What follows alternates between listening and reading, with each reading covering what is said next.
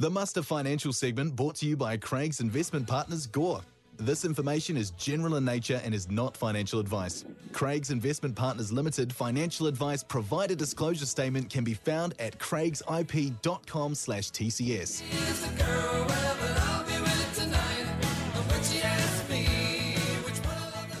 And joining us from Craigs Investment Partners, Sam Grant. He's back from his OE and uh, back to his Southland winter. Sam, how's things? Yeah, not too bad. Thanks, Andy. Just uh, yeah, trying to adjust to the climate at the moment. Yeah, you'd be back into the grind of the day-to-day proposition, I suppose. Yeah, yeah, yeah, but there's worse things in life. Hey, we'll touch on this to start with, Sam. The GDT, uh, 1% fall overnight, but still to be expected, I suppose, given the current climate, isn't it?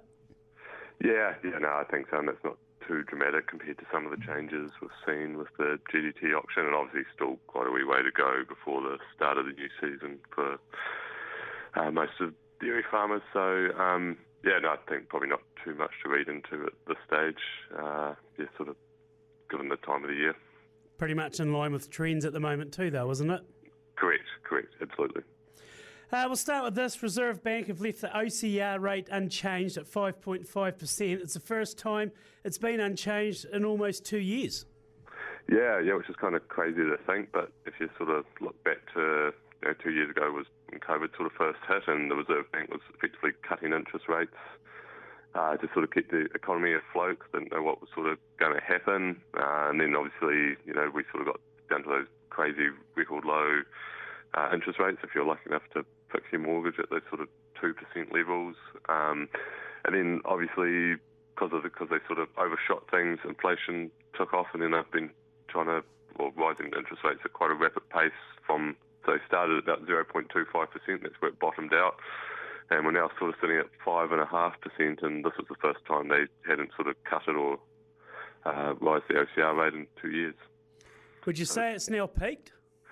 Uh, it's tending to potentially look like that. The, the Reserve Bank is sort of saying they believe that it has peaked and that 5.5% will be the highest um, it'll go to. Uh, there are some economists out there thinking that they might have to take it up to 5.75%. So, um, yeah, potentially a little bit more room there. I suppose it'll sort of come down to what inflation data looks like going forward and whether they think we're past the peak of inflation and things are trending downwards. Yeah, like you say, inflation's going to be the big concern going forward. It's been um, pretty much to the forefront of a lot of people's minds at the moment, especially business owners. Yeah, yeah, and I think that's well and truly flowed through for most people now. I think, you know, it's sort of the first thing a lot of people talk to you about is how expensive things are. I think when we got back, even though we were only away for about five or six weeks, my wife was convinced that the supermarket shop was much more expensive than when we left not that long ago. So, um, yeah, definitely, definitely noticing it. And I think people are having to tighten up, and particularly as a lot of that sort of mortgages have come off, and you know, you've seen news articles on people going from sort of two percent to six or seven percent and not knowing where to find the money that flows through pretty quickly, and I think uh, should hopefully drive inflation down. Yeah, well, the reality is, you go out in the supermarket, you're not wrong there either. Everything's just getting more expensive. That's just the way things are. Yeah, yeah, no, it's kind of crazy. It feels like I can sort of carry hundred dollars worth of groceries out of my two hands now, so quite easily. Whereas it uh, felt like you needed a few bags for that not that long ago. Absolutely, just the way things are at the moment. Uh, US inflation continues to slow down now at 3% per annum. Yeah, so I suppose that's some positive news on the inflation front is that overseas things are starting to slow down and quite considerably. If you think the US, I think at the end of last year, inflation peaked about 9%. Um, and they've managed to sort of bring that right down to uh, 3%. And most, uh, so the Fed Reserve, which is the equivalent to Reserve Bank, um, most sort of aim for that 1 to 3% uh, target for inflation, so that's sort of right down where they sort of want to be. And I think the key thing for them going forward will be uh, trying to keep it within that range, and that sort of flowed through to a lot of uh, economic data and sentiment in the US with the uh, US share market's up about 16% this year, and while that's probably come down to uh, inflation slowing down over there, which will be hopefully have a positive impact to the rest of the world. What have they done to get inflation down to where they have, Sam? What's been the main driver? Uh, same as here, um, increasing interest rates. So the um, Federal Reserve rate has gone up quite considerably over that time.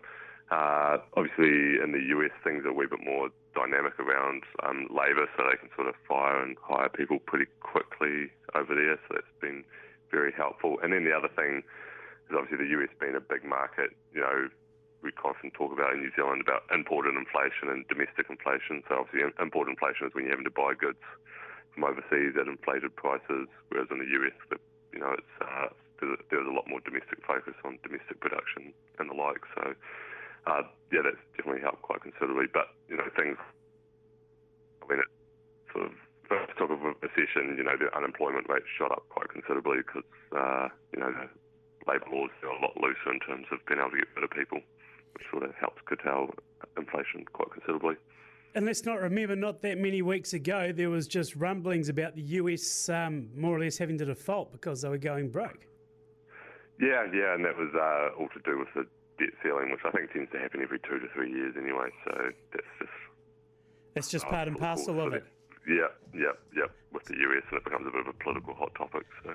Oh, it is though. You think about it though, like every two or three years, throw it out there. You may have to default. It's not the kind of thing you want to have on your plate too often, though, is it?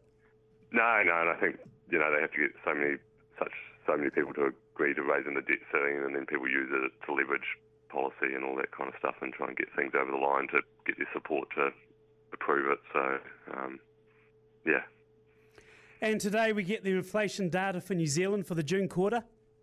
Yes, really, really interesting. Um, you know, overseas or particularly in the US, they get inflation data every month, but in New Zealand it's every quarter, so it takes a wee while for us to get a bit of a picture of where things are heading. I suppose this will be a pretty good indicator of um, what the Reserve Bank will be doing with the OCR rate going forward. So, um, yeah, obviously they've probably got some indication of where they think inflation will be coming out, which was probably why they've said 5.5%. So hopefully we'll see that we've been, um, and yet hopefully that'll be uh, the trend going forward for the rest of the year and into early 2024, which is definitely what the Reserve Bank is currently forecasting. So you think there's a good chance of being a bit more positive regarding inflation over the next wee while? Yeah, yeah, no, I, I believe so, based on the what we've been told and the information that's out there so far. But um, yeah, obviously, once we get a bit of a clearer picture later today, uh, yeah, hopefully uh, there'll be some positive news for for the country. Sam Craigs Investment Partners. Somebody wants to get in touch. What's the best way? Uh, either give us a call on 2090153 or visit us at 120 Main Street in Gore. Sam Grant of Craigs Investment Partners. Great to have you back on board the muster as always. I appreciate it. Nice to be back. Sam Grant there out of Craigs Investment Partners um, on the muster every couple of weeks. Wednesday afternoon, up next, catch up with Penny Simmonds. She is MP from Invercargill.